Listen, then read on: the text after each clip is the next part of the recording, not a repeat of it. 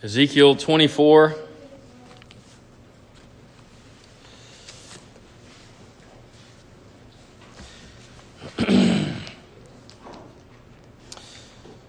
says again, in the ninth year and the tenth month, on the tenth day of the month, the word of the Lord came to me, saying, Son of man, write down the name of the day, this very day the king of Babylon started his siege against Jerusalem this very day. Utter a parable to the rebellious house and say to them, Thus says the Lord God Put on a pot, set it on, and also pour water into it. Gather pieces of meat in it, every good piece, the thigh and the shoulder, fill it with choice cuts. Take the choice of the flock. Also pile fuel bones under it Make it boil well, and let the cuts simmer in it. Therefore, thus says the Lord God Woe to the bloody city, to the pot whose scum is in it, and whose scum is not gone from it. Bring it out piece by piece, on which no lot has fallen. For her blood is in her midst. She set it on top of a rock. She did not pour it on the ground to cover it with dust that it may raise up fury and take vengeance. I have set her blood on top of a rock that it may not be covered. Therefore, thus says the Lord God Woe to the bloody city! I too will make the pyre great. Heap on the wood, kindle the fire, cook the meat well, mix in the spices, and let the cuts be burned up. Then set the pot empty on the coals, that it may become hot and its bronze may burn, that its filthiness may be melted in it, that its scum may be consumed. She has grown weary with lies.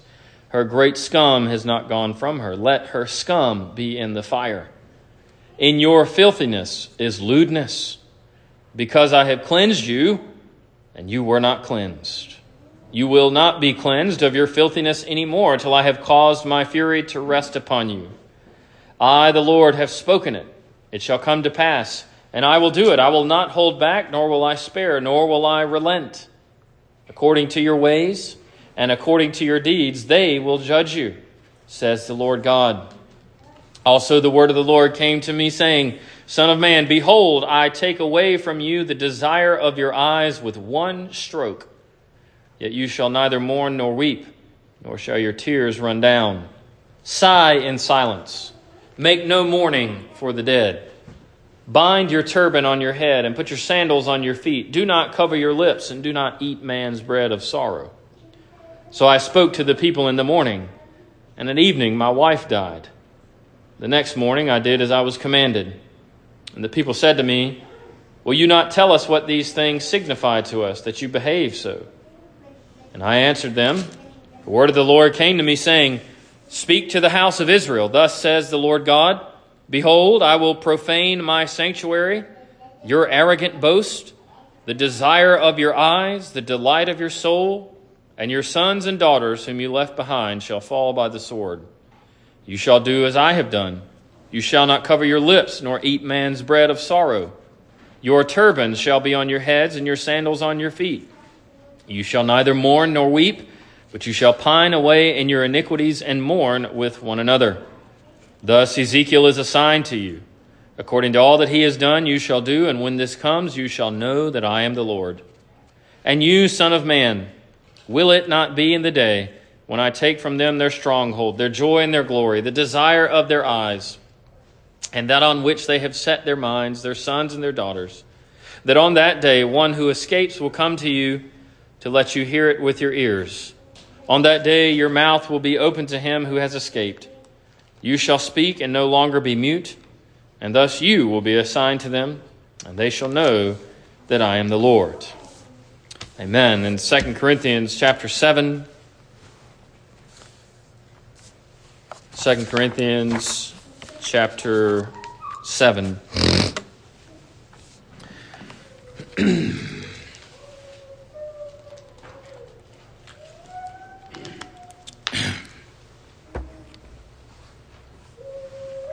Therefore, having these promises, beloved, let us cleanse ourselves from all filthiness of the flesh and spirit perfecting holiness in the fear of God. Open your hearts to us. We have wronged no one. We have corrupted no one. We have cheated no one. I do not say this to condemn, for I have said before that you are in our hearts to die together and to live together. Great is my boldness of speech toward you, great is my boasting on your behalf. I am filled with comfort. I am exceedingly joyful in all our tribulation. For indeed, when we came to Macedonia, our bodies had no rest, but we were troubled on every side. Outside were conflicts, inside were fears. Nevertheless, God, who comforts the downcast, comforted us by the coming of Titus. Not only by his coming, but also by the consolation with which he was comforted in you, when he told us of your earnest desire, your mourning, your zeal for me, so that I rejoiced even more. For even if I made you sorry with my letter, I do not regret it, though I did regret it. For I perceive that the same epistle made you sorry, though only for a while. Now I rejoice not that you were made sorry, but that your sorrow led to repentance. For you were made sorry in a godly manner, that you might suffer loss from us in nothing. For godly sorrow produces repentance, leading to salvation, not to be regretted, but the sorrow of the world produces death. For observe this very thing, that you sorrowed in a godly manner. What diligence it produced in you, what clearing of yourselves, what indignation, what fear, what vehement desire, what zeal, what vindication. In all things you proved yourselves to be clear in this matter. Therefore, although I wrote to you, I did not do it for the sake of him who had done the wrong, nor for the sake of him who suffered wrong, but that our care for you in the sight of God might appear to you. Therefore, we've been comforted in your comfort, and we rejoiced exceedingly more for the joy of Titus, because his spirit has been refreshed by you all. For if in anything I have boasted to him about you, I am not ashamed. But as we spoke all things to you in truth, even so our boasting to Titus was found true. His affections are greater for you as he remembers the obedience of you all, how with fear and trembling you received him. Therefore I rejoice that I have confidence in you in everything. Amen. The grass withers and the flower fades, but the word of our God endures forever. Amen. The church is the temple of the living God. The church is the sole place that God promises to dwell among his people. His people are the place in which he dwells. All of these things are true. Children, in the Old Testament, you know that when God built the temple, he built it out of stones. If we were to read 1 Peter, we would see that those stones prefigured the people that Peter himself, by the Spirit, calls us the living stones that God is building his temple with, building his place to live. When Jesus was preparing his disciples for his departure, he said for his disciples to obey his commandments and love him so that he would come to dwell with them. His Father and him would make their home with the disciples. The church is the place where the Lord God walks. The church is the place where Jesus walks. The church walks with God, like Enoch of old. Remember Enoch, the one who walked with God? And as the King James says, then he was not. These are some of the promises that Paul is referring to from the first verse of chapter 7. Maybe you noticed. Uh, he says, Having these promises, beloved, what are they? Right? If we were to look back at chapter 6, we'd see them. I just rehearsed a few of them for you about the church being the temple of the living God. Another one is this. He says, I will be a father to you. God will be a father to the church, and the church shall be my sons and daughters. Right? Very often, or normally, it says the church will be, or uh, the church is the sons of the living God. But there are times when God emphasizes that sons and daughters are included as well. And as Andrew said, when it says just sons, of course, uh, women are to understand themselves as sons in that sense. But with this being the case, Paul proceeds forth in his expectation, his, his exhortation. He's going to encourage them, he's going to instruct them based on these promises. Paul establishes this declaration of God, or if you want to call it the indicative, if you prefer uh, grammatical terms like that, the indicative is given at the end of chapter 6. And chapter 7 is more like uh, a long sustained imperative. But what is the first imperative that he gives? In verse 1, let us cleanse ourselves from all filthiness of the flesh and spirit so, outwardly and inwardly, perfecting holiness in the fear of God. Well, this is tied in with remembering those promises. What, what could we say about that? Well, the truth is that God dwells among you, and Paul calls on you by the Spirit to do your best to make yourself, the place where God dwells, a place that is pleasing to Him. To make yourself a tidy, home for God, as it were, to cleanse yourself from all filthiness, to clean your house, to clean yourself. And this is a perfect backdrop for our topic of consideration this evening, a topic I mentioned to you in the announcements this morning, maybe you remember. But our focus is going to be on the doctrine of repentance. Paul spends uh, the middle of this text talking about repentance. And that's what we're going to focus on and see how this whole chapter kind of relates to that connecting this concept from chapter 6 to chapter 7, I believe it would be very beneficial to you, to us, to see repentance like this continually cleansing yourself from all filthiness of the flesh and spirit because God dwells in the church.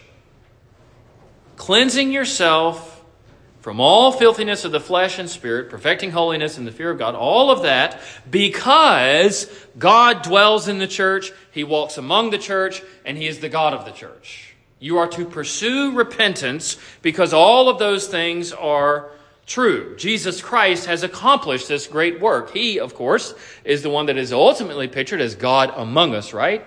In the beginning was the Word, the Word was with God, John 1 1. The Word was God, John 1 14 the Word became flesh and dwelt among us, tabernacled among us, to make us the dwelling of God with Him. And repentance, what it is, it is cleansing yourself by God's grace. Cleansing yourself in light of the promises of God. Now, that does not make repentance a work of the flesh. As the Catechism says, I'll get to in just a moment, it is a saving grace. It is something that is granted, as Paul says in 2 Timothy chapter 2.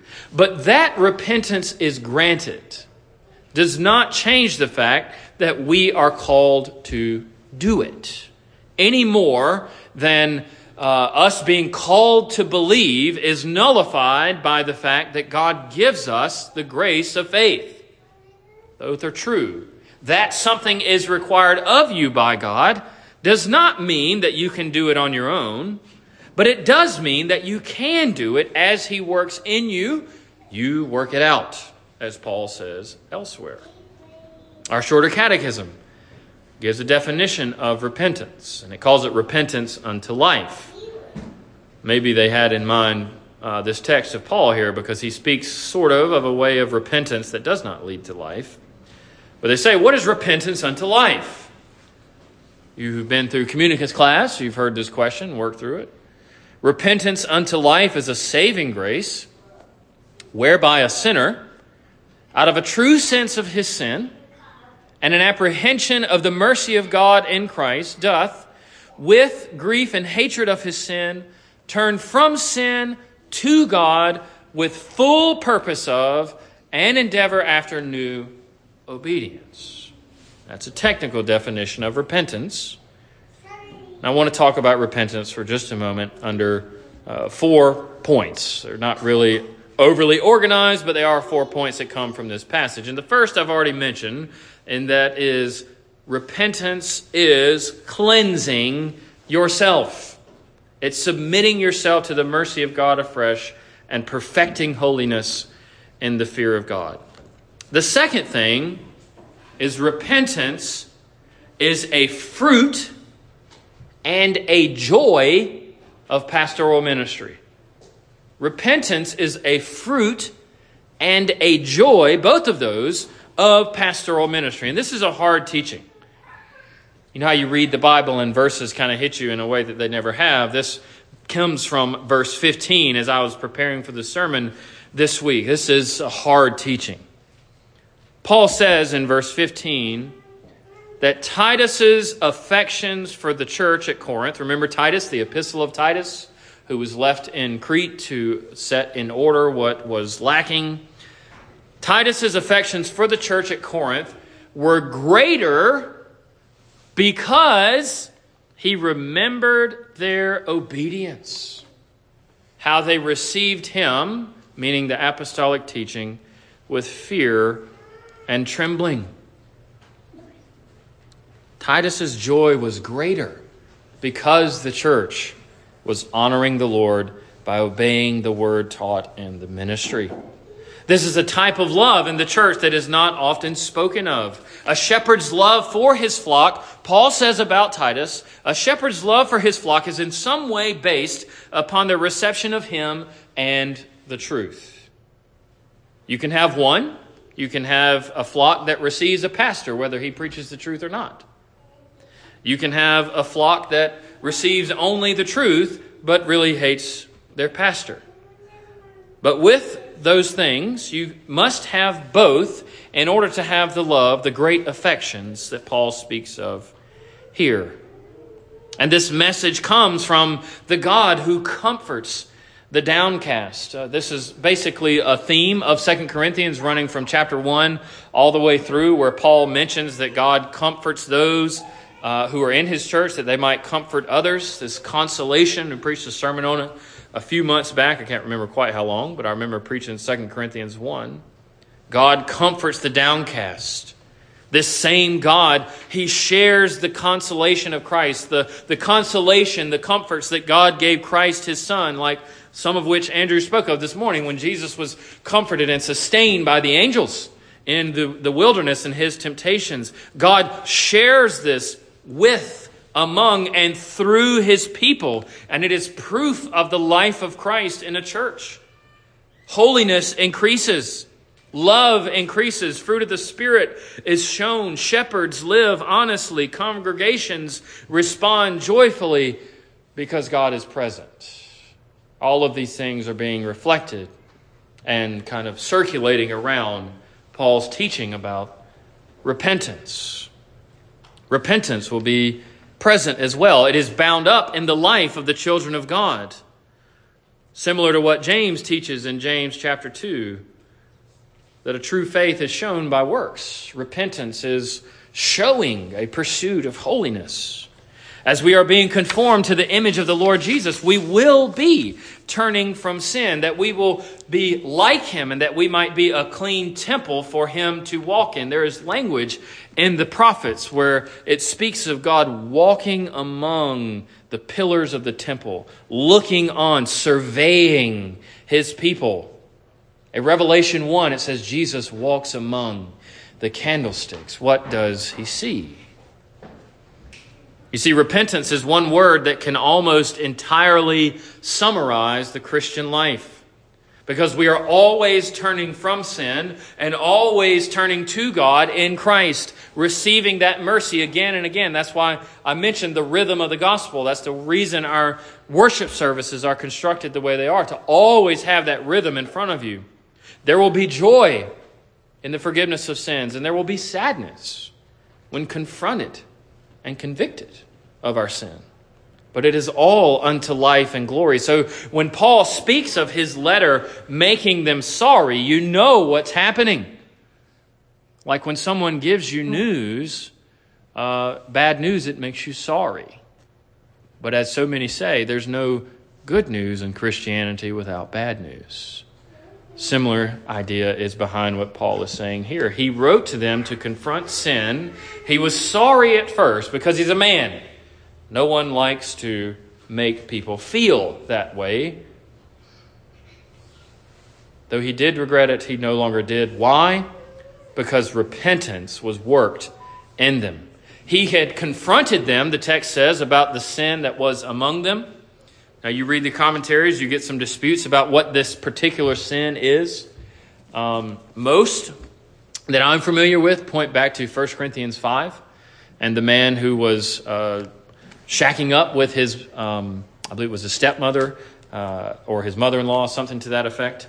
Um, someone who uh, he should not certainly have been um, with that speaks of this man who was confronted, this, this one who had done wrong. Verse 12 mentions him, possibly a reference to 1 Corinthians 5, but there's likely more that was involved because the people are repenting as a whole. No one is overjoyed at first to be confronted by sin, but the joy comes when it leads to repentance and life. Paul helps them by the Spirit. Indeed, the Spirit is helping the church in all ages to discern what Paul speaks of in verses 9 and following to discern true repentance from false. Paul wrote them a letter. Repentance was shown. Great joy was had by Paul and Titus. But how does he diagnose true repentance from false? The New King James uses the word sorrow and contrasts two different types starting in verses 9 and 10. Those two types of sorrow are godly and worldly. Godly sorrow and worldly sorrows. Remember, the first thing I mentioned to you was about repentance being cleansing yourself. Second thing was repentance is a fruit and joy of pastoral ministry. And the third thing is here sorrow does not always lead to repentance. My, oh my.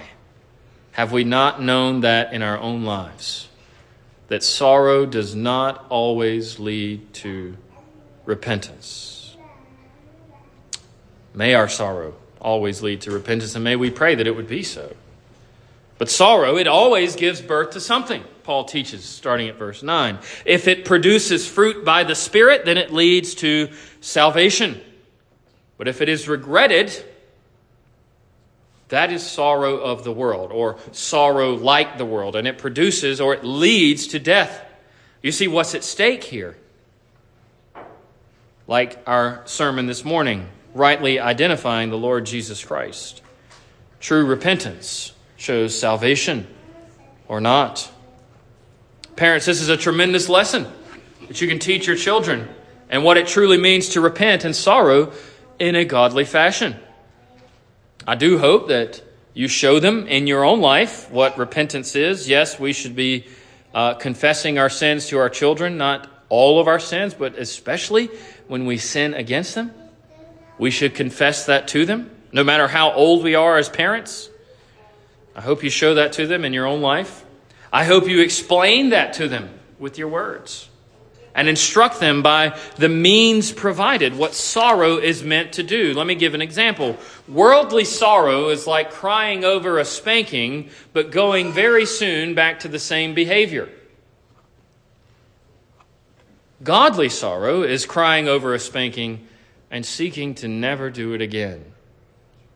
Not saying that you will never do it again, but that you seek to never do it again. You at least show progression and how sin is handled and how they respond when you, they are confronted by it. You see, we don't want robots that don't grieve over sin. The Lord Jesus wept over his friend. He was grieved over the state of his people rejecting him. We don't want people who don't grieve. We grieve over sin. I think the first hymn we sang, um, uh, 353, spoke of crying tears for the church. Christians are a grieving people. But you're given even more fruit of godly sorrow in verse 11. He says, Look at these things, observe this very thing, that you sorrowed in a godly manner. Look at what it produced. It produced diligence. How convicting. Repentance that produces diligence. Clearing of yourselves, meaning no accusation could be held against you or as is spoken of uh, John the Baptist's parents, blameless living. Right? What indignation? I take that to be like a hatred of sin, right? Indignation towards evil. What fear? Fear of God, fear of um, filthiness of the flesh and the spirit, all those things. What vehement or vehement desire, similar to diligence. What zeal? Zeal with knowledge, obviously. Zeal without knowledge is something that Paul condemns elsewhere. What vindication? Vindicated before God and man, or as James says in James chapter 2, justified by works. He says, In all these things, you proved yourselves to be clear in this matter. This is the fruit of godly sorrow. It's the fruit that we pray for, the fruit that we seek. But notice it is produced in diligence. It's a work, it takes effort. And this fourth thing is given at the end of verse 12. Shepherds pursue repentance in the church so that God would see that they care for the church. The end of verse 12, where he says, That our care for you in the sight of God might appear to you. That's phrased very funky if you slow down and read it. That our care for you in the sight of God might appear to you. Right? So the care that Paul and Titus had for the church was care that was in the sight of God. He's saying, God knows, but he wants them to know too.